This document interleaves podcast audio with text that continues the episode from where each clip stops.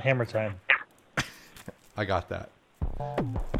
That's awesome. Well, it is. It's an interesting. It's an interesting timing for us, Brent. It is actually the afternoon, which we rarely record in. Um, Yeah. But you know, sometimes we gotta we gotta interrupt second lunches and um, Brian's nappy time in order to get the right kind of guests on here for our listeners.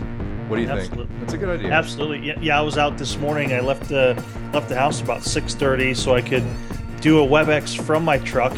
As I'm doing it, a customer is walking by into the meeting that I'm going to meet him in, and I get out of my WebEx, walk into this meeting, and immediately I head back home to do this podcast. And uh, this is this is one of the highlights of my day. Uh, I love doing this thing and and educating not only myself but but our listeners, Mainly yourself, man.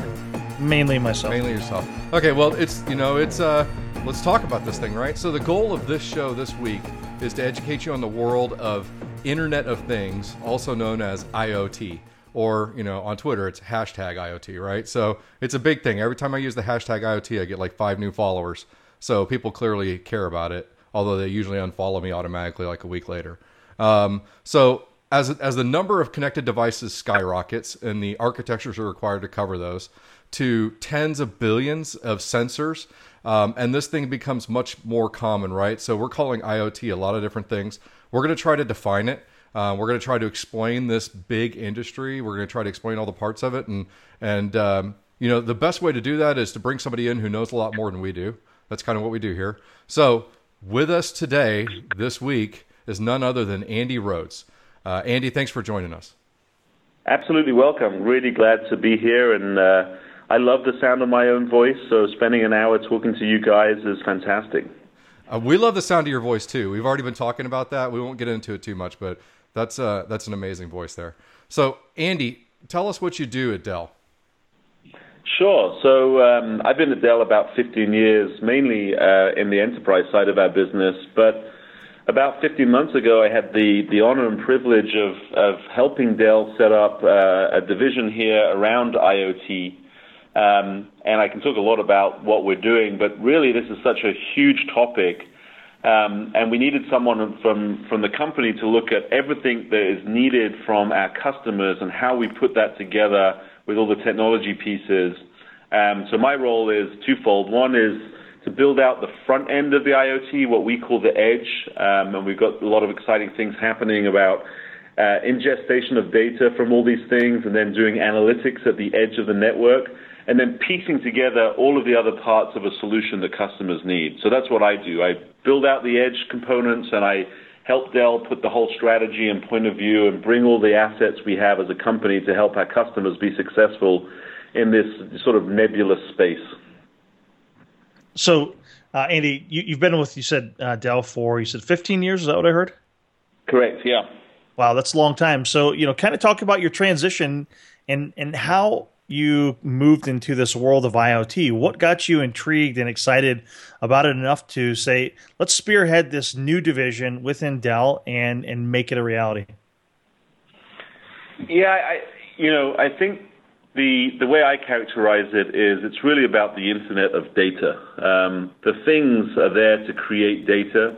They all have their purpose, but the the business value is is all around how do I ingest this data at the right speed and velocity, and then how do I analyze it and get business insights from that data? Because you know, I'm sure you guys exactly the same as us. You know, we our philosophy is that data stored is a cost center data analyzed is a profit center for, for businesses. Um, and I got involved because, you know, I've spent a lot of my time in my career over the last 20 years in tech at the back end in the data center, you know, looking at big data, looking at, at, at ways customers use that. Um, but I've also had a lot of experience at the front end. You know, I, I ran our workstation, professional workstation business before. Um, and so, you know, I've got a, a lot of experience around how you create you know, uh, a business and, and value to customers around deploying millions of different devices. So I think I got asked to do this in Dell because I've got uh, experience in the front and the back end of the of the architecture that's needed from an I- IT perspective. And so, yeah, and so speaking of that, uh, we, when we were stalking you on LinkedIn, which is Brent's specialty, um, one of the things we noticed is that you were also executive director of um, basically converged infrastructure solutions for Dell. Uh, my understanding was that actually included uh, DCS, didn't it? It did, and, and, and, DCS is our data center solutions division. We started that around nine years ago at Dell. That's in fact the reason that I I moved to the U.S. I'm, I'm based out of Austin, Texas. You can you can tell by my East uh, East Texan accent. But but the, the DCS was all around providing custom infrastructure for you know what we now know as the sort of hyperscale internet giants, the likes of Facebook and Amazon and uh, and others. But but coming back to your original question around why I got so interested in in the IoT space and why I personally think I have one of the best jobs in the industry right now. You know, this whole notion of data, flow of data, analyzing it for business gain, but the customers here are just so interesting. I mean, and if you look at the disruptive nature of IoT, I'll give you a couple of great examples that, that stick in my mind from dialogues I've had with customers. We were talking to an elevator customer the other day, or in, in Europe we call them lifts, but elevators and elevators have been around for, you know, 150 years or so. And you ask elevator companies what they do, and they strip it back without their marketing people present. They basically say, we build steel cages that move people up and down buildings. That's what we do. And yet now the IoT is here. They are radically looking at changing their business models and moving away from building steel cages to having a business model that supplies a service that's called rides per floor per person. And so they, they want to go and sell this as an OPEX model to their end users who are the building management companies. And rather than sell a 30, 40 year capex, you know, object that, that uh, depreciates, they're going to sell it as a, as a service. That's sort of disruptive in itself. But then you think about, hey, if I now own the people in the elevator, own in inverted commas, but but you know I'm paying for, for that. It's sort of my asset now, and I'm renting it back as a service. I own all the eyeballs in the elevator. What else can I do in terms of generating net new revenue streams from having you know people in you know contained in my my steel box? Well, I could do digital signage, so I could put now you know big screens in the elevators use RealSense cameras to determine the makeup of the people in the elevator, and then sell advertising space targeted at the type of people in that elevator. So here you go from, from you know, a company that, that thought they were in the, the steel box business, and now they've very, very quickly jumped to a brand new revenue stream, or at least in concept, around being an advertising company. That, you know, we see examples like that day in, day out that make sort of the business side of this incredibly appealing and and just really exciting. Yeah, I think that's a, a great example of, of what we call digital transformation. I'm sure you guys use it too, but uh, taking kind of a traditional, we make things, and then now how do we make things uh, more commoditized, digital, easy to consume, uh, and and consumerized, right? I mean, at the end of the day, it's about the it's about the customer and their interaction. Um, but with that, uh, so every week, Andy, we do a segment called This Week in Tech History. And I, I was hoping actually 15 years ago, roughly, um, that you would have said the reason you started thinking about IoT was because in 1999, IoT was actually proposed by a guy named Kevin Ashton. Um, and his definition was it refers to identifiable objects and their virtual representation in an internet like structure. So um, interesting 15, 16 years ago, maybe 17, it depends how you're counting. Um, IoT actually was a term, and it has it has grown. It has uh, turned into this this thing that you know it's it's um, what's the word I'm looking for? It, it's tough to describe. It's like cloud, right? So my first question to you, Andy, is what does IoT mean to you? So I, you know, I think the industry is great at creating these big buzzwords to focus on a concept, and I see it just as that. I, I think when when you get actually into customer dialogues and conversations, they don't ever use the word IoT. They, they'll t- they'll tell you what they're doing and what they're trying to achieve. They'll say things like, "I'm trying to uh, do." Um, building automation and smarter building automation to reduce electricity usage or create, you know, better comfort in my building. Or they'll tell you, look, I'm doing predictive, I want to do predictive maintenance on my jet turbines so that I can reduce the amount of service people I send out or increase the quality of my jets that are flying over the Atlantic. But but IoT I think is a great grounding concept, and so for me it really is as simple as I have objects that uh, previously were not wired, that couldn't release the data that they were creating, and now they can sort of um, push that data onto the network. And I say network because some of those networks are public, some of them are private. And then I take that data and I analyze it, and I either do something with it straight away, like I control something as a notion of that, or I collect data to, to eke out business um, insights, and I use those business insights to further my business. I think it's as simple as that. It's just basically, you know, the first 30 years of the internet were about people and applications creating data, and and this IoT is all about the things now creating, you know, just exabytes of net new data, and therefore, you know, the anal- the analytics are, are, are the incredibly important thing here. Sure. So it sounds like the concept was there. It's not necessarily new. It's become buzzworthy, a buzzword. Um, why do you think now it's it's becoming so hot? Couple of reasons, um, and you're right. It's not new. It's been called machine to machine or industrial internet for, many many years. Um, I think a couple of, of prevailing trends.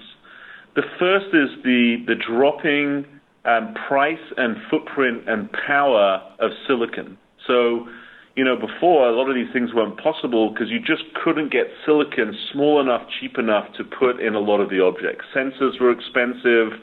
Um, you know, they didn't exist at the sort of price points needed. Um, and so I think all the work that Intel have done, Qualcomm and others to drive down the cost of of silicon and, and, and converting sand to silicon has become cheaper and, and obviously you can get a huge amount more intelligence at the edge than you ever could before. That's one. The second is um, the sort of increase of wireless technologies has shrunk at that size as well. So, you know, there's a lot of places that you couldn't put intelligence because you couldn't run a Cat5 cable to them. Well, now you can use a lot of cheap, you know, bandwidth. Which, and I'll come back to that because it doesn't solve all your problems, especially as a lot of the 50 billion things that get predicted by 2020 will be online. A lot of those are legacy, and so they're just not natively, you know, connected to the internet. But but the the sort of increase of coverage of wireless technologies, whether it's you know LTE or 3G or or Bluetooth or some of these new um, pro, newish protocols like Zigbee and Z-Wave and, and Ocean you know, they've really driven the sort of ability to connect this cheaper silicon. And then another trend that we see is is what I call the fast fail trend. And so you you roll back the clock, you know, six, seven, eight years ago, ten years ago, to get a slice of um, uh, a server or a virtual server in a data center was really expensive. Um, you know, post virtualization, post you know a lot of cloud um, you know, infrastructure as a service cloud would take a lot of money just to get, you know, started on one of these projects at the back end of it. Whereas now you can rent, you know, uh, instances of Amazon or Azure out of the cloud very, very cheaply. So you have this whole maker community or, or this whole community of fast failures who can easily stand up, you know, instances of compute start to analyze the data very, very fast, prove out a project at record speed that they couldn't do before at a very, very minimal cost. And that's created a huge, huge amount of um, uh, of innovation in the marketplace. So I think those are those are definitely the drivers. And then the other one we see is this is, you know, I, I think you had Matt Baker on here a couple of weeks ago talking about the consumerization of IT well, you know, the, just the, the awareness of IoT through things like Nest and Fitbit has made it a household name, and so we have more and more uh, the C-suite really understanding how transformational you know some of these technologies can be to their, their business, whether you call it IoT or or digital strategy or, or whatever it is. I think there's just a lot more awareness because of those uh, those consumer uh, examples and case studies that we all see every day. And, and so specific, and then, you, go ahead. Sorry, didn't mean to interrupt, Andy. Yeah, sorry. And then the last one um, is this whole big data movement. And, and I think big data has been around for a long time. Big data, fast data, whatever you want to call it. I think that the, the, the subtlety that I see, though, that's driving you know more and more acceptance and more and more IoT projects is not that people didn't know how to do big data a couple of years ago and now they do, I think that the world has invested in way more data scientists and way more business people that now know what questions to ask of the data, and that's what's really important. So the birth of the data scientist and the business user who can easily get access to the big data and manipulate it very quickly and know what questions to ask of it, that's sort of the last thing that I think has, has contributed to the sort of explosion over the last year of, of this whole IoT theme. And, and, so we've heard you. You mentioned a couple of things. I really want to. I want to dig into uh, really quick. One was um, the number. So by what is what do you see today as far as I, IoT numbers? What you, is it?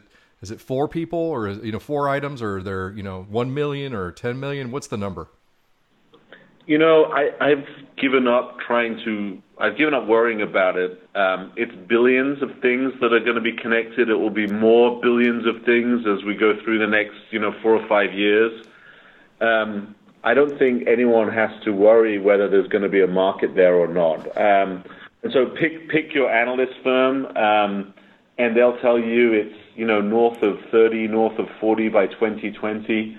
Um, you know, the, the research we do right now is not is not really based on that. The research we do is about how do we how do we really go about providing solutions that customers can use to, to take advantage of that? So I, I, I worry less. I've probably got a bunch of stats. They're not right in front of me. It's billions, and um, and I think that's very very real. But I think the big difference is everybody has this mindset that all of these new connected things that are going to come online, or the billions that we talk about are all new and they're not. It's a lot of those things already exist and people want to hook them up.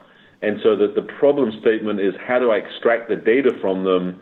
Not that the data isn't being generated, it's just how do I extract it from this very proprietary, you know, front end at the edge? You know, how do I extract the data from an air conditioning unit or a piece of industrial mining equipment? Um, or you know a production line. How do I extract it because it wasn't built to be IP traffic. And that, that was actually my second follow-on question. We have the name of this thing is literally Internet of Things, and luckily that was made by marketing. It's kind of like cloud and everything else. It has a it has a reason it exists, but is it necessarily exactly what's going on? Not every single thing necessarily has some sort of IP address or even is IP enabled. So, um, you know, it, I, I, assume that things like um, RFID or things that are legacy that simply are are we're getting telemetry data out of somehow if it eventually gets somewhere that can be analyzed in a digital form, are all of those things encompassed in IoT, or is there like a wall where you go, nope, that's not IoT? No, and, again, I don't ever want to sort of say there's one formal definition. I just personally would call those, you know, internet things. As long as you can extract the data out of it, then for me it's smart, and uh, and it should be included in in these nebulous numbers that people are talking about. So I you know, again, I, I think when you're talking about concepts, it's really, really hard to put, you know, concrete black and white definitions around it. And as I, you know, as I said before, when you, when we have really meaningful conversations with our customers and we're helping them solve problems, we don't even use the word IoT. We go back to the use case specifics of what they're trying to achieve. Makes sense. Like you said, it's more about the outcome than really how you're getting there how you're getting there is going to get done no matter you know as long as somebody can figure out how to do it right yeah i mean it, you know again i think if you call it iot you, you might you might have more success getting money out of your board or, or your business unit um, you know it's definitely hyped in the market from a marketing perspective so you know it gets you on calls like this right I, I think if i had a title that said helping customers do fleet management or building automation it would probably you know, we wouldn't have found each other. So again, I think there's there's value in the in the term. There's value in loose definitions because it gets people on the same page of this whole concept of wiring up the world around us and extracting the data from it. But as I said, you know, I, I think people should worry less about the terms and the terminology. Really get into what data am I not getting access to, and how do I get access to that data, and then what can it do to my business around the three vectors I talked about. One is you know, how can I how can I sort of drive efficiencies in my business? Um, you know, if I'm a building management company, maybe it's driving down the cost of electricity, or um, you know, or making the building safer. Or you know, with the with the, the the example we used of as a service, how do I radically change my business? I think that's really where you know customers want to go off and have conversations around. Yeah, the, the, the conversation is kind of nonstop no matter who we talk to, right? Uh, the big thing, the overarching thing, no matter, no matter how you market it, is uh, digital business transformation. So it's, uh, it's interesting how people are doing those things. So we've talked a lot. We talked a good bit about businesses or organizations or even government or however we're getting these things. Um, is there, are there, like, how do we differentiate consumer IoT and business IoT? Is there, are they do they have different futures? What what's the how do they differentiate? Yeah, I, again, they all have their own merits. Um, we're very focused at Dell, at least, on the uh, the commercial side of this equation. Um, I, I, I, you know, I, I think the business because it's not one thing and there's so many different use cases. Uh, I think the the biggest difference is on the consumer side, a lot of it is net new technology. You don't have, you know, you're not inhibited as much by connecting to the legacy that you've already got, and you can go forge new paths, which is great for the whole industry because that's where a lot of the innovation happens and it can trickle into commercial environments. I think the biggest difference between the two is that you're connecting, you know, new things going forward, and they can use a lot of new wireless technologies. Where in the commercial world, a lot of the of the things exist today, and so it's like, how do I extract the data from them, versus you know just rip them out and, and have greenfield environments.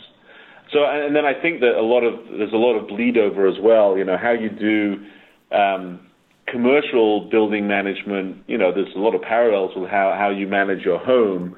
But again, you, you, you, one of the key concepts that, that we figured out is in the commercial world, there is this huge convergence of two organizations um, at, uh, at our end users.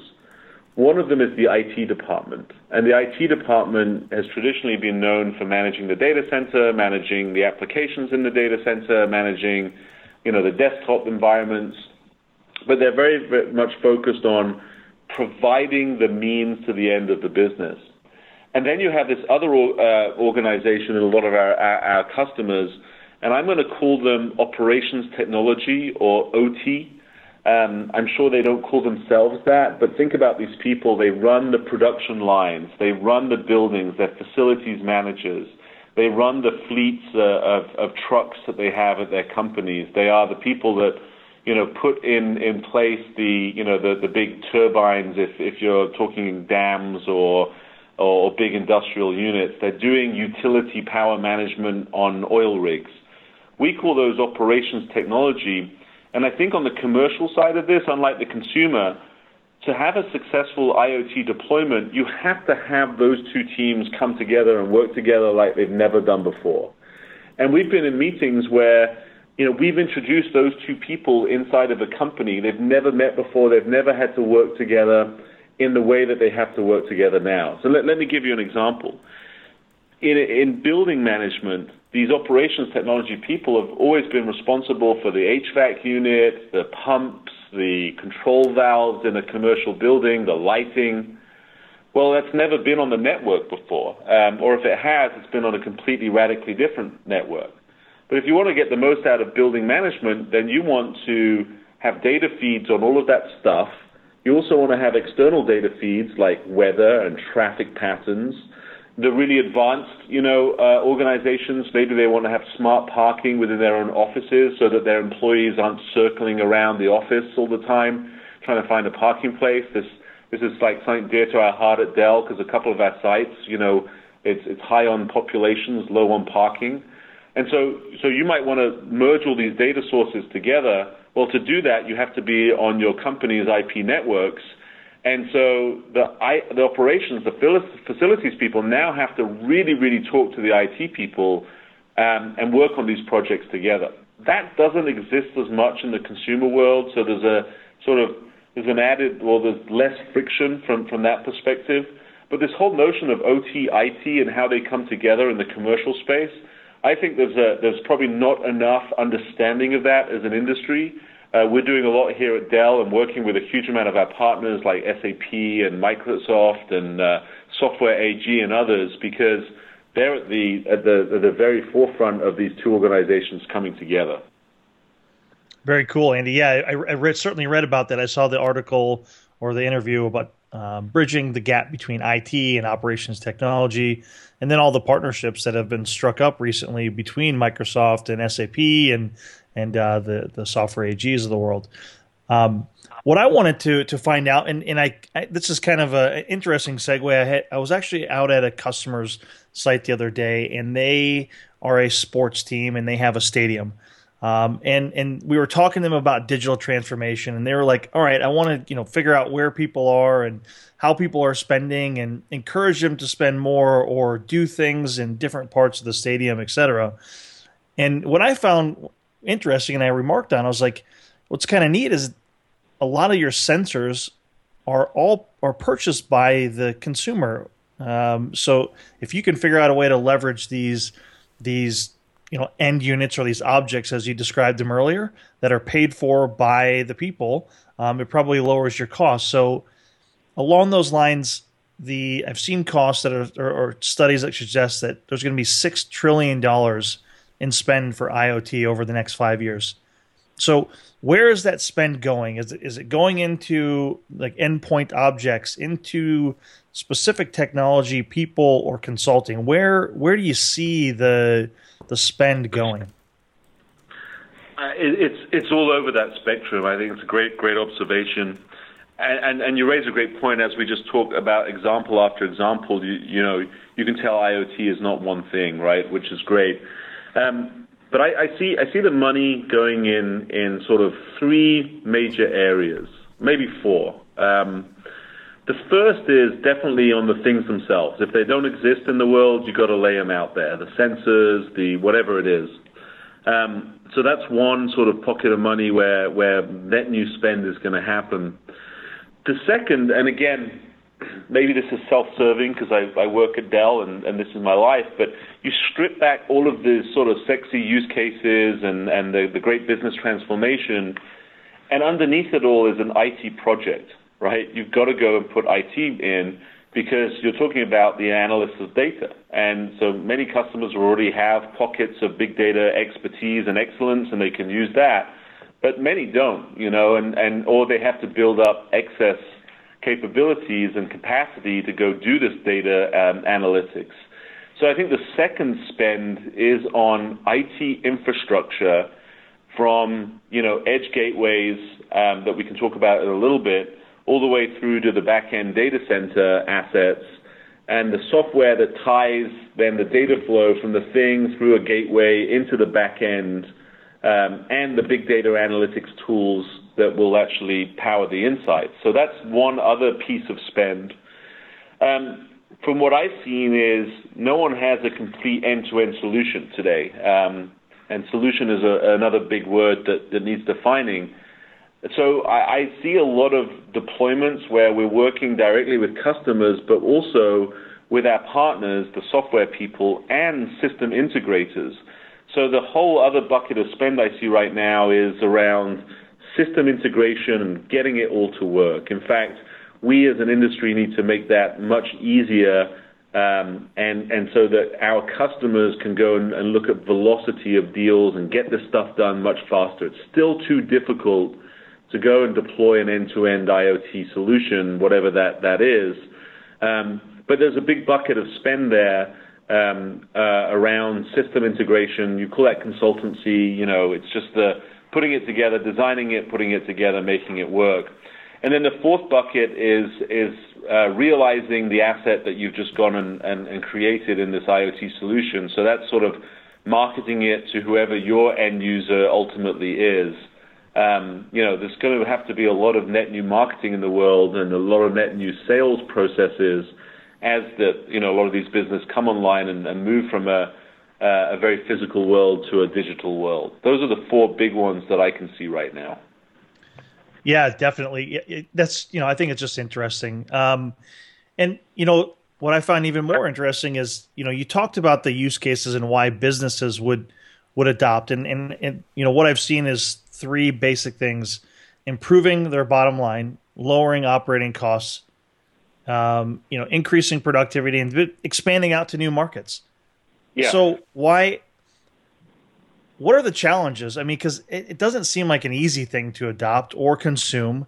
Um, what are you seeing out there that customers are like, boy, I love the concept, but I just I, I can't I can't figure out what to do, how to do it, what to focus on.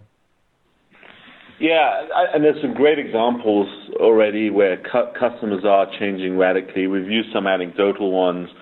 One of the, the public case studies that we can talk about is a company called KMC Controls. They're in the building world.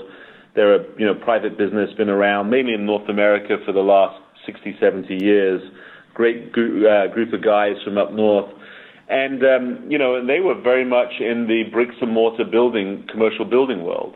Um, and now they, they've taken some of our products and, um, and solutions and they've built uh, a product called KMC Commander that's really a sort of building management appliance, a smart building management appliance for mid-sized commercial buildings. Well, if you look at their transformation, they've gone from really a bricks and mortar company, and now they're sort of selling uh, an appliance as a solution uh, that does. They're selling building management. Before they were selling pieces of buildings. Well, you know, they've had to go off and radically change a huge amount of things in their company. How do I sell it? You know, what does my sales force now do? How do I retrain my sales force? How do I work with my system integrator? Um, uh, you know, partner program and ensure that they can sell it? How do I my back end operations work differently? And again, these, these aren't IoT specific. This is about digital transformation in general, as you talked about. But it's not just a technology thing. The technology is sometimes the easy part.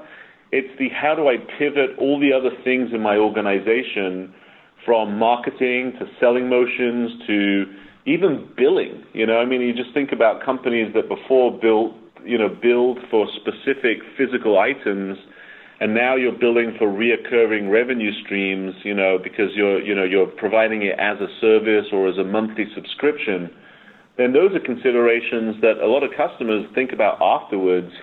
And, and that's, you know, sometimes it's those things that go off and, and trip you up. And then you have to radically change your marketing message to your end users, right? And because they see you in a different light and so I think the business transformation that happens here as a consequence of some of these is, is as important as the technology transformation that's going to happen. What's also what? interesting, in, Go ahead. In, so what's also really interesting in the KMC front is, you know, they they realized early on that, um, you know, they're now selling to a completely different or, or completely different people. Whereas before they'd always sell to the operations people that ran buildings. Now IT departments get involved, and, and KMC doesn't have a brand as an IT provider, nor should they ever do that. Um, and so, in their appliance that's based on, on, on our equipment, they actually wanted Dell to keep our logo because when you go into the IT team and say, hey, we're going to put something on your network, it's called this appliance, you know, they worry about security, they worry about manageability, they worry about, you know, a bunch of things that IT people should and, and do worry about. But now they know it's from Dell. You know, they've worked with Dell for 30 years. They know we have great security on the network. They know we understand how to manage and build, you know, um, uh, you know, the right uh, infrastructure. They know that they get great, you know, world-class support, you know, technical support. They're like, great, okay, if, if it's built on Dell, I understand. But but it's a great example of how they never thought they'd ever have to talk and convince IT people. They were always, com- you know, talking and, and convincing the operations facility people. So again, radical change in the way that they go to market and, and, and who their partners are and, and how they go and tackle that problem. And and kind of, you know, on the same line of, you know, these these these businesses want to do it, and then there's the this whole consumer notion, and there's all this data, and there's, you know, the the tinfoil hat wears like um, are there concerns out there uh, from businesses that are like, well, shoot, how are we ever going to get this information? Or once we do get it, um, are we kind of scared that we have it, or what can we do with it? Like, what's the potential? Like, how do you talk someone off the you know off the edge of the cliff when they're talking about private data, or you know maybe not even private, but stuff that people aren't aware that you're able to get?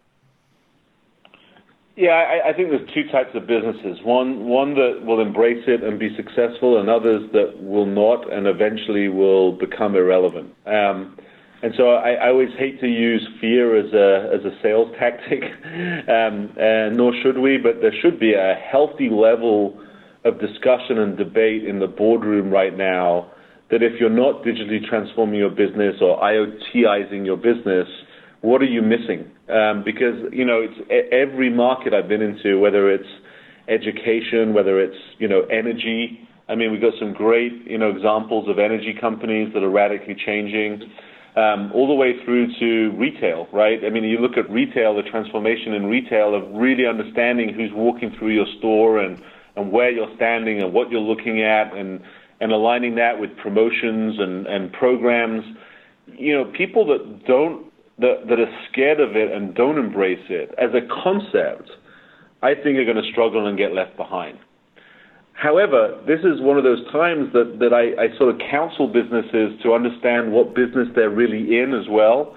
And it shouldn't be IT. The IT back end of this shouldn't be the inhibitor to getting it done. And I think that's where the industry is coming together. You know, you know, we're all working together to try and make this more accessible to more companies, um, so that these businesses can go off and think about how do I go and use this new technology to further my business? How do I how do I get closer to my consumers in my store? How do I you know how do I better lay out my store because I understand how people move around it through heat sensors and motion sensors and then I can correlate that with what people are buying, where it is on the, the checkout of my till. That's still you're in the retail business. You know, you don't have to be in the IT business. IT just enables that. So I, I you know, if I strip it all back, it's like I would say embrace it um, and go figure out and. And, and it doesn't have to be as scary as it seems. Pick pick a couple of stores, pick a couple of areas. Go go build proof of concepts or someone described this the other day to me as proof of market. I mean, just make sure that you know that you can go do it and it generates you know net uh, positive impact to your business. You don't have to transform your whole organization in day one. Go pick a pilot, you know, go run it, go make sure it works, go see the business value, sell that to the board, show the competitor SWOT analysis if you don't do it before your competitors, and jump in here. It's not as scary as it as it really seems. Yeah, and, and speaking of scary, I kind of want to make sure we restate this so that it's clear to me because it was kind of one of my fundamental thoughts here. If you go out and look at something like a whatever a, a wearable, right, um, whoever's it is, obviously consumers are going out and paying the company to get the wearable, and they have their own intrinsic benefits, and then they're giving back all of their data back to the wearable company, which then is using it for whatever it is that they use it for, whether it be you know mass marketing, whether it be targeted marketing, whether it be to create the next product, or you know to tell them that they're going to have a heart attack, whatever those things are, you know they're doing it, and it's the relationships there. Um, so the consumer side seems fairly clear how that is going to continue to progress. Do you agree with that? Uh, yeah, I do. I think there's massive privacy issues and they have to get overcome, and um, you know because again, what, what's the saying? If you don't know if you don't know who the product is, it's you in the consumer space right now.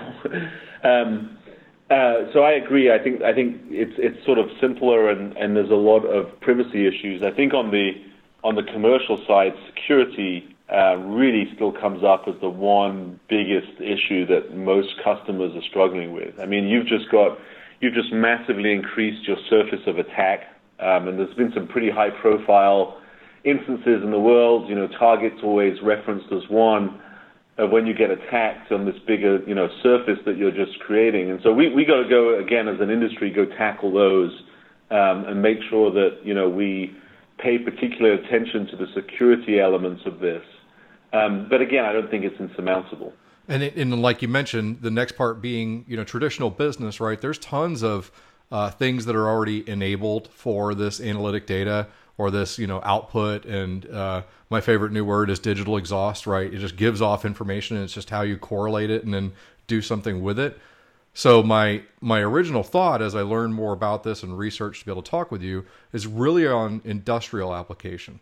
Um, and mainly you know these things that are not already enabled we're we're really curious how is this you kind of sort of hit it so i just want to restate it. How is this different from a typical IT sale, like you said, it's selling now to operations, or in certain cases, that industrial application may be a product. It seems like it's a really fundamentally different thing. Is there something about it that's kind of clear set that this is how this thing goes versus traditional business? Yeah, I, I think the main one is who is the buyer, right, um, of the of the concept, and it's often the business. And you know, we, we, we were recently with a bunch of CIOs. We have a you know a, a yearly CIO forum at Dell. Marius Haas, who's our president of um, of the Salesforce, hosts that, and we had a bunch of CIOs, and it was funny because half of them were were like, hey, I, I don't think this IoT thing really applies to me because it's really an operations thing, and the other half of the room were like, wow, you know, of course it does. You know, you're you're going to have to deliver this and and the, the role of the CIO is massively changing, and they're not sort of, I wouldn't say, you know, they've always been what I call on the business, you know, providing a service to the business, and with digital transformation, you know, often now they are the business. So, you know, their roles are massively changing. But, but you're right, it, it's, it, you know, and every customer is slightly different now. You've got to go and identify who the business owner is, and then tie them up with the, the technology people, the IT people to deliver these solutions and it's so it's so clear to me because the the OT people usually own the devices and they own the output of the data, but the rest of the flow of that data and the mechanics behind analyzing it is all owned by the IT staff. Um, and so you have to sell to both of them. You have to understand all of their needs and their different KPIs. You know, IT people get, you know, comped and KPI, key performance objectives and indicators are much more around security and governance and cost reduction. You know, it's the sort of language they use, SLAs. Whereas the operations people, they, they, they think more in terms of business metrics. You know, the yield in my factory, my crop yield if I'm doing smart agriculture, uh, my fuel efficiency if I'm doing fleet management, right? Or safety of my drivers or safety of people around my drivers. So, so the, you've got to understand that there's a complete set of business metrics that aren't the same as if you're going off and deploying, let's say, a you know Outlook or Office application or a SAP ERP implementation. These are very, very different drivers that the business have, and they're they're outcome driven uh, in many, many cases. And so, we're learning to adapt to that and understanding how we can you know, help our customers understand the value that we'll bring through the technology. That's awesome. Does that answer your question? Yeah, it does. And so now, as you you you teed it up for me, you made my life easy. Um, it's you know it's hard enough to talk into a microphone. The other thing is to actually be thoughtful. Um, so now let's look at how Dell is really trying to go about this, right? So um, we've got these we've got this consumer world which Dell is really well you know in. We've got this business world where Dell is trusted, you know, in certain cases. What are you guys really doing um, to kind of really tackle this market? Right? We've seen the, I mean, the, we know the gateway exists, but what do you guys? What's the total plan? Um, and you know, what are you guys kind of rolling out? Yeah, so I'm going to talk specifically about the commercial markets because Dell really is a commercial first company, um, and um, you know, and obviously we, we have we have a footprint from the global 500 all the way down to you know the small business markets. But we really are a commercial company, and and and most of what we do is geared towards that commercial clients. So, so what we're doing is, if you look at the things side, again, everyone thinks this is sensors or Fitbits, but but in the reality, the thing could be a piece of mining equipment, could be an MRI scanner, could be a windmill. And a lot of those things, at least the bigger ones, need intelligence in them. Um, that could be as simple as a piece of you know silicon, or it could be a, an embedded industrial computer. Um, and so the first thing we're actually doing in terms of building net new capabilities is we announced our embedded computing division um, in Germany Embedded World um, a couple of months ago. So that's net new to Dell. So we're actually going to create fanless, high industrial grade embedded computers that will be the brains of the things. And, and then that creates a, a bunch of data. Um, and then so the next piece of our architecture is the gateway. And, and, and it's hard to describe a gateway, but think of it as something that extracts the data, has a lot of legacy comms on it, uh, I/O. Um, so how do I attach to all this legacy stuff? A lot of it's analog and it needs to be digital. So we have a lot of, of uh, serial inputs, and then it does this scrubbing at the edge of the data. Let me give you an example. if you're managing a mid-sized building, probably has about 10,000 light bulbs, believe it or not. If all of those are smart and they're sending data to you every second, and that data is just saying, I'm off, I'm off, I'm off, I'm off for hours on end, and then you know it says I'm on. Well, you can filter that data very quickly at the edge. You really only care about the change of state of the data and why it changed. Uh, was I was, I off and then I became on because someone walked in the room? That's a, a useful data point. The gateway will be able to have the intelligence and scrub through that so that it's only collecting the data that it really, really needs. And it's also the, the way to actually get to the data. So uh, our gateways have a lot of serial to analog. They also have a lot of wireless technologies built in as well. Think about think about the gateway. If in layman's terms, you know, when I describe it to my children, I, I tell them it's the spam filter to the cloud in an IoT setting. Because you can imagine if there's 50 billion devices and we're sending all of that data over the, the, the, networks we have into the back-end cloud or the data center, we just don't have the networks in the world to, to cope with that. So you sort of filter it and spam filter it, um, and it sort of reduces your footprint of how much data you're sending uh, around around the world. So, and then, so specific to that, I don't mean to you know derail you, but specific to that gateway, what you're saying is that when you're doing things on the edge and handling them there you're reducing this overall concern for network architecture and the amount of traffic you're sending back home uh, by simply correlating it and finding what's relevant before you send it back. Yeah, you're you're way more articulate than me. So articulate than me. So that's my, that's my first time. yeah, ever... anytime you want to come work in our marketing department, you know, send me your resume. But absolutely, you, you sort of nailed it. And and then think about it. If you're if you're managing thirty thousand buildings um, you want each of those buildings to manage itself very, very quickly, but then you want to extrapolate the trends across those 30,000 buildings. Um, that's where you then want to pipe the useful data into a cloud or a data center, and then you can do big data analytics at the back across a much, much wider variety of those buildings. So, you know, and here's where, here's where, like, just to close the loop on this and get back into the business discussion. So, if I now have 30,000 buildings under management, I can look at trends and extrapolate them. I can say, hey, building A in Houston is a strip mall of this square foot footage, same as this building, you know, on the other side of Houston, but this building B uses 30% more electricity, and it's because their HVAC system is old and inefficient. I could go sell that data now to HVAC companies, air conditioning companies, and so I've just extracted a new business model you know, I thought I was in the, the business of managing buildings, but now I've got all of this great data, and I can mine this data and I can sell it because it has value in it. So uh, that's that's really yeah, you, you hit the nail on the head of, of the edge and, and, and why it's important. Um, so, and then of course, sorry, then of course when, when you when you do that, you want big data at the back end in your data centers so that you can do that analytics. Dell is obviously a data center cloud company as well, so we can help customers at the back end.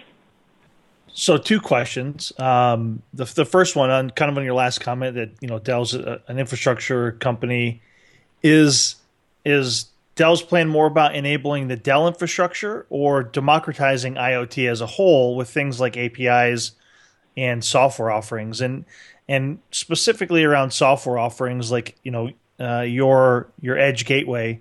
Um, do you ever see that becoming a software only package? Yeah, it can, and this, this is where uh, the whole notion of a gateway is ill-defined as well. So, you know, and it's horses for courses. Um, you know, if, if you can easily extract the data and you want to analyze things at the edge of the network, or what's often called the fog network now, doing a lot of work with OpenFog, um, great, um, you know, uh, body uh, that we're working with. You can have this notion of a soft gateway as well that's not bound to a piece of hardware this, this gets into this whole debate of you know centralized versus decentralized computing, and, and you know the world's gone through a bunch of trends here, um, and it's sort of it's moving again to decentralization in a little bit, right? With this whole notion of, of the fog or the, or the edge of the network. It doesn't have to be a gateway as we've prescribed it. I think in the future you'll find a lot of customers just they want to do more compute centric and analytics closer to where the data is for exactly the same reasons, irrespective of what that data is. Um, and so, you know, when you look at, you know, deep learning and, and all of those sort of um, concepts, you might want to do a lot of that big, big data analysis, analytics in these large data centers because you can get scale. And then you push models and you push this deep learning and those models and those patterns out to the edge on the gateway, and then you sort of learn between the two, and you're constantly having a footprint on both sides of the equation. And then what we always get asked by customers is like, well, which is it for me? And that's where it always become a, a, a, it depends answer because there aren't any real standards out there right now of what good looks like because it's so use case specific. Yeah, look at the ecosystem. You know, just kind of uh, surfing around on on you know Dell's IoT website. You guys kind of handle it all, right? I mean, the analytics portion, the security portion, the services, the the gateway, the kind of everything there. Um, is there anything that I missed, um, or that you guys possibly are missing that are looking uh, at investing in uh, because because it's a gap in the portfolio? Well, I, I can't talk about investments. Um, sure, you but, can. Uh, nobody nobody listens besides like Brent and mine, my my mom. Matter of fact, my wife won't even listen. So, hi, mom. this is all secret. Yeah, I'd probably get my pink slip if that translates here if, if I talked about investments. But but um, I do see it as a I do see it as an ecosystem world. No one company can do all of this. If they tell you that, I think that they're lying or deluded um, and so partnerships are massively, massively important. I'll give you some examples. We have our own big data analytics company uh, called Statistica. They're really great, but a lot of companies already decided, you know, and they've got something, right? So, um, and then, you know, you look at companies like SAP that, that have a lot of the ERP logic here. No one's going to displace SAP. They want SAP tools to expand around this concept of, of, of getting this data on the edge. So I truly believe the partnerships are massively important. The other thing I'd say, and, and this is where the Dell asset of Boomi comes into play and is really nice, is that once you bring all that data in and you analyze it, well, sometimes you've got to move the data around onto other systems that you have, other ERP systems or CRM systems in your environment. Let's say you're, you know, you're, you're doing predictive maintenance and, and this whole big data flow realizes that you've got to go send a technician out tomorrow well, you need to then incorporate that data into your ERP system. So how do you do that? And so Boomi is a really good API brokerage tool that allows you know companies to easily sort of send messaging you know off to different applications you know through those uh, through those open APIs. So I think that you know again this is all that when you think about the concepts of data, it needs to be shared across many different discrete systems and that's where something like Boomi comes in and and and re, you know really really helps out. Awesome. Yep. So uh, again, I think you talked about your partner partner program. You're, we've already mentioned the fact that you guys work with the GEs, the SAPs, the Microsofts of the world.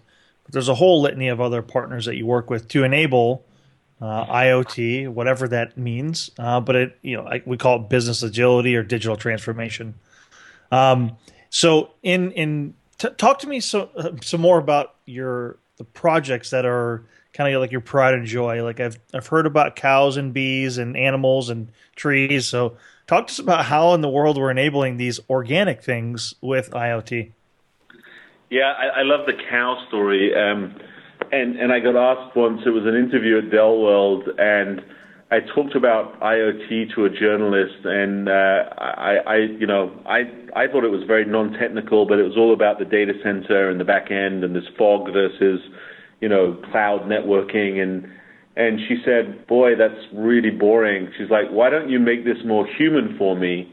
And so I told her about the case study we have in India, where we're where, where we call it the Internet of Cows, um, where we've helped a, a customer to literally put sensors on their cows, and they're, they're, they're trying to understand the relationship between where the cows walk around in the field, which grass they eat, where they are in the troughs, you know, are they taking their nutrient, you know, uh, vitamin supplements, and then looking at milk yields of each of those cows by overlaying a bunch of that data sources. So it became the Internet of Cows and she laughed at the end because she said, "Well, I, I told you to make it more human for me, and you talked about cows. So I don't know what's going on in your head, but but that's just a great story about smart agriculture. And you think about some of the world's biggest problems that we're going to face over the next couple of years or the next couple of decades are, you know, um, scarcity of food or getting food, food wastage is a huge one. So I like the cow one because it's all about milk yields and increasing milk yields with the same ecological footprint. You think about the wastage of food, you know, just across the, the developed world and the lack of food in the developing world.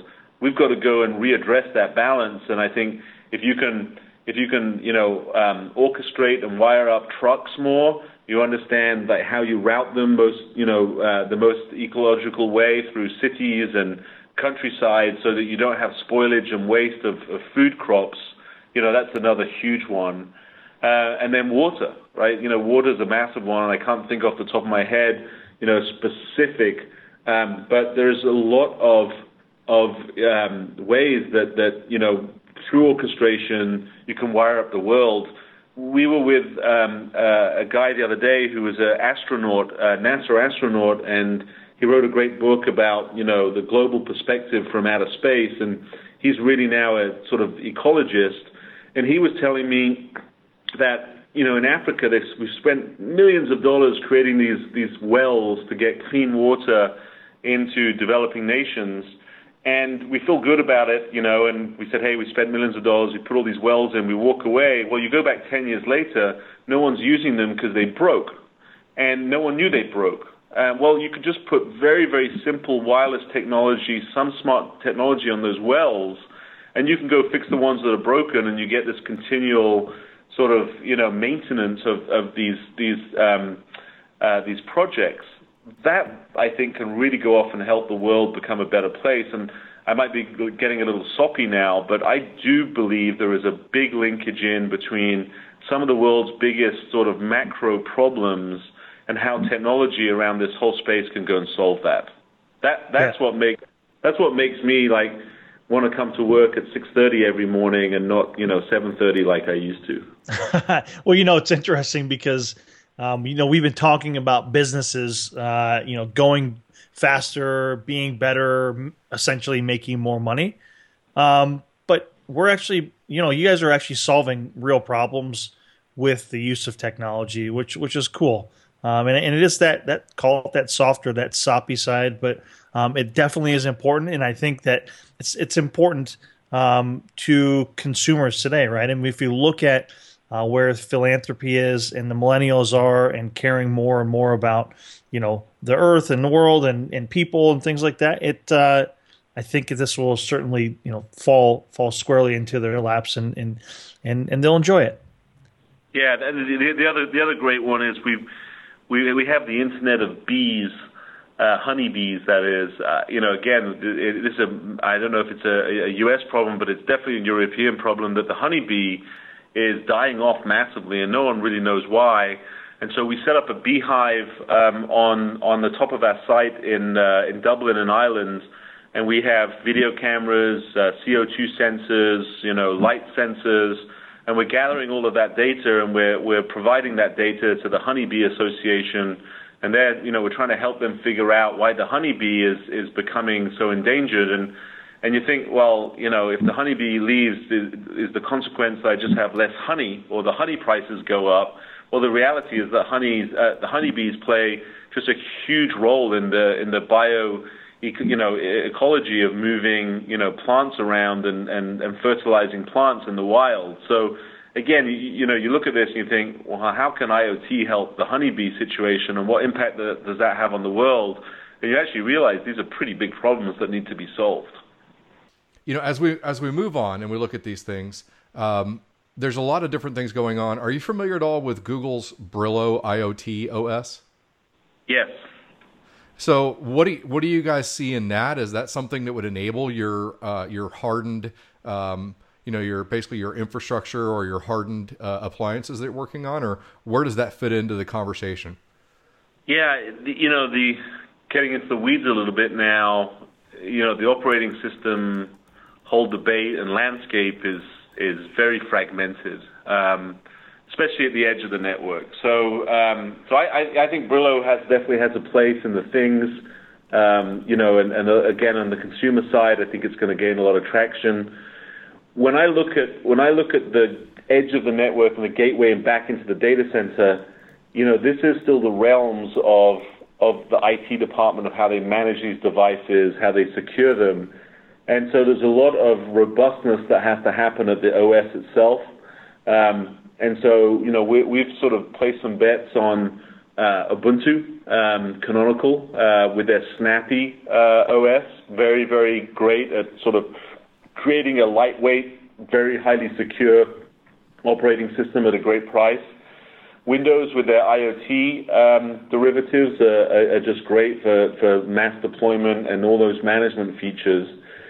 But then customers still need real-time operating systems. So Wind River has a great, uh, you know, RTOS. Um, and then and then there's so many little, small, very sophisticated but very niche operating systems uh, in this environment. They all play a role, but you come back to the commoditization of this space you can't commoditize it by having 20 different operating systems. It's just too expensive for the world to absorb that. Players like Dell, we can't derive rival our management tools and our security on so many operating systems. It's just too expensive. So as part of the commoditization element here, you know, we're betting on a few, and I think Brillo has a great role in the things themselves from the edge of the network back into the data center, I, I still think it's the same suspects of, of, of, of uh, Ubuntu, you know, Microsoft, and, and Wind River. Yeah, and, and, since you were talking again about the edge and the core, it kind of leads me to our last big question. Um, you know, there really is a, a, big differential between what you want to do at the edge, where speed matters, and again, reducing network traffic is pretty important. Uh, and then in a core, where it's really about making sure that you get those insights uh, consolidated so that you can start to act on them or find trends and things like that. Um, do you feel like one of those is is more well solved or more evolved than the other? Is the is the core really to the point where everybody understands how to execute on this, and we're really heavily focused on how do we get the edge and the edge devices out there, um, or are they pretty well balanced as far as their evolution? No, I think the back end is more evolved um, because it's you know it's big data. Um, it might be different data sets, but it's big data in the data center.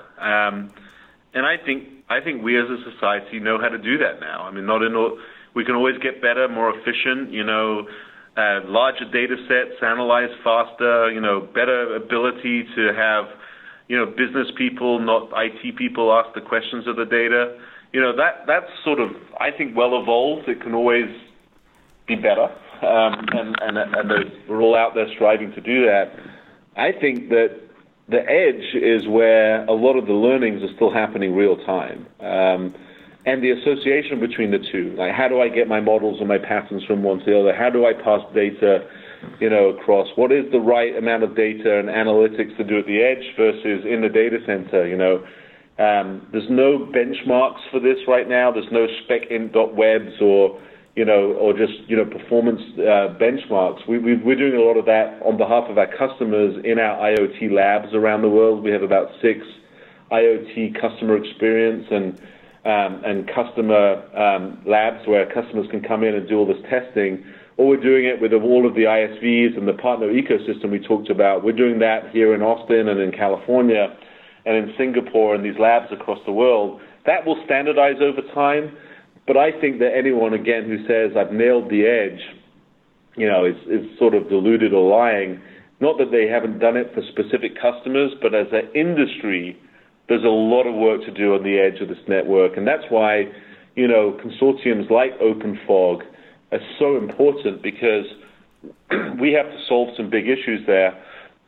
there's a lot of, of people solving the same problem again and again. One of them is how do I extract all this data and and people are writing the same drivers time and time again for the things that already exist and are out there. And there's some great companies in the world that do that, make a lot of money out of it, but it doesn't really help move the industry forward as quickly as it, it should. So one of the big problems that we're, we're trying to solve at the edge is how do we help create standards, less standards but more robust, to collect the data? Um, and the OIC is doing a lot of work there as well and then how do we stop rewriting the same drivers time and time again and focus some of that effort on, you know, some more business value elements like analyzing the data?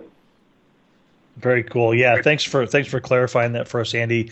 So we've basically crested our 60 minute mark, and you know we know you're a busy guy. We want to be respectful of that. Is there is there anything that we we we missed that uh, you'd like to cover real quick before we close it out? Yeah, I think that the, the last just the last sort of quick comment I'd have is, and we touched on this a little bit, but it sort of changes the whole go-to-market for a lot of companies as well. Um, you know, I, so we talked about the selling motion. If you just sold to IT before, you've got to sell to IT in the business unit or operations technology. I also think there's a there's going to be a brand new set of go-to-market partners in a lot of companies like Dell and, and our equivalencies um, and, and, it's around this whole notion of system integrators. Um, some of those system integrators are huge. They're the IBM Global Services, they're the Accentures, the Deloittes, but a lot of them are very, very small and very regional and very use case focused. People that do telematics, people that do building management or smart agriculture. These aren't global brand names and system integrators, but they have incredible expertise in their field. Um, and and then coupled with the right IT companies like Dell and EMC and HP and others, those those have to come together to make this real because we understand networks and data flows and big data, and these small SIs understand agriculture, fleet management, jet turbines, um, you know, consumer wearables or whatever it is. So not only is operations technology and IT need to come together, I think there's these system integrators that have a lot of use case knowledge, uh, you're going to see some really, really, um, you know, unintuitive relationships form over the next couple of years, un- un- unintuitive in the old world. And so that's uh, another really exciting piece of this that, that makes my job fun is, you know, who are those partners and how do we go find them and how do we work together with them because we've never really done that before at that sort of small, very, very focused level. That's awesome. Thank you so much, Andy. And it's it's really interesting, right? It, the the the niche knowledge of you know even these boutique shops um, becomes pretty critical, right? You know, somebody who who works with a type of business on an ongoing basis uh, and then takes leverages that you know kind of IoT esque knowledge and tries to help them transform um, is you know probably some of that secret sauce in between of just going and consuming technology and actually being su- successful with it, right? Absolutely, yeah, bingo. Awesome. So you know, it is. It's uh, it's at that time, like uh, like Brent said. Um, where and when can we find you next? Uh, what are you going to be at over the next couple of months? Whether it be May, you know, June, any of those kind of things. And we, are not asking about vacation. We're talking about things like your uh, conferences or speaking engagements, things like that. Wow, that's you put me on the spot. Uh, it, it's it's after two o'clock, so my, my brain's a little rusty. Uh, no I'm big heading, heading, head, heading to Singapore tomorrow for our our um, annual sales conference in Asia. Um, and then after that, a bunch of speaking slots at some events. But if if anyone uh, anyone needs me out there and uh, you have great customers or, or you are a customer of ours and you want you know you want to sort of meet and consult or if there's events that you think I should be at, then um, you can find me on LinkedIn at you know Andy Rhodes at Dell and um, I'd, I'd love to sort of understand if there's things I'm missing. Awesome. And so, what about Twitter? Is that another good way to hit you up?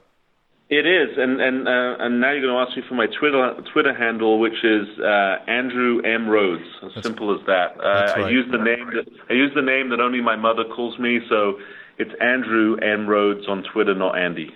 Yeah, my daughter's learned that when I'm in trouble with her, she calls me the same thing my wife does, which is my full name, including my middle name. So Uh, even even my daughter gives it to me that way. Um, what other you know one of the other things we love to talk to people about is you know as they further their education do you have reading suggestions or websites that you use daily or are ongoing using to kind of educate yourself you know i i, I i've um, definitely so i've sort of immersed myself in the industrial world um, and uh, and i can follow up with some of the things i use but there are a bunch of industrial publications or, or publications specifically for each of these use cases. Um, and so, you know, and, and again, it's really hard to spout them off, but you go and follow people that are in telematics or in fleet management or, or in smart agriculture.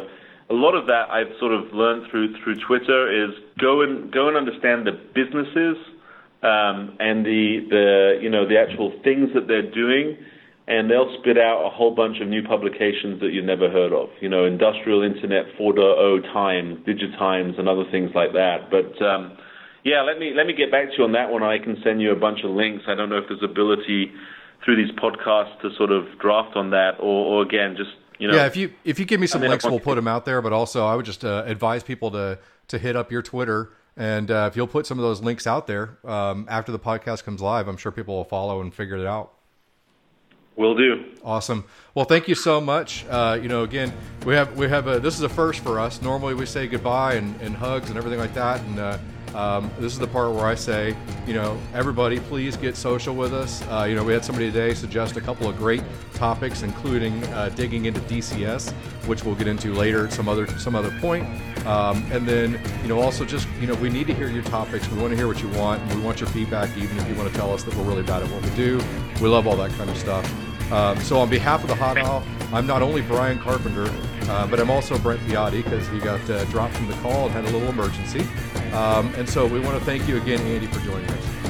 Absolutely. I really, really appreciate the opportunity and uh, really enjoyed the hour. And hopefully, at some point, I'll be invited back. Without a doubt. And uh, we'll see you out there very soon. Thank you so much. Great. Thanks a lot.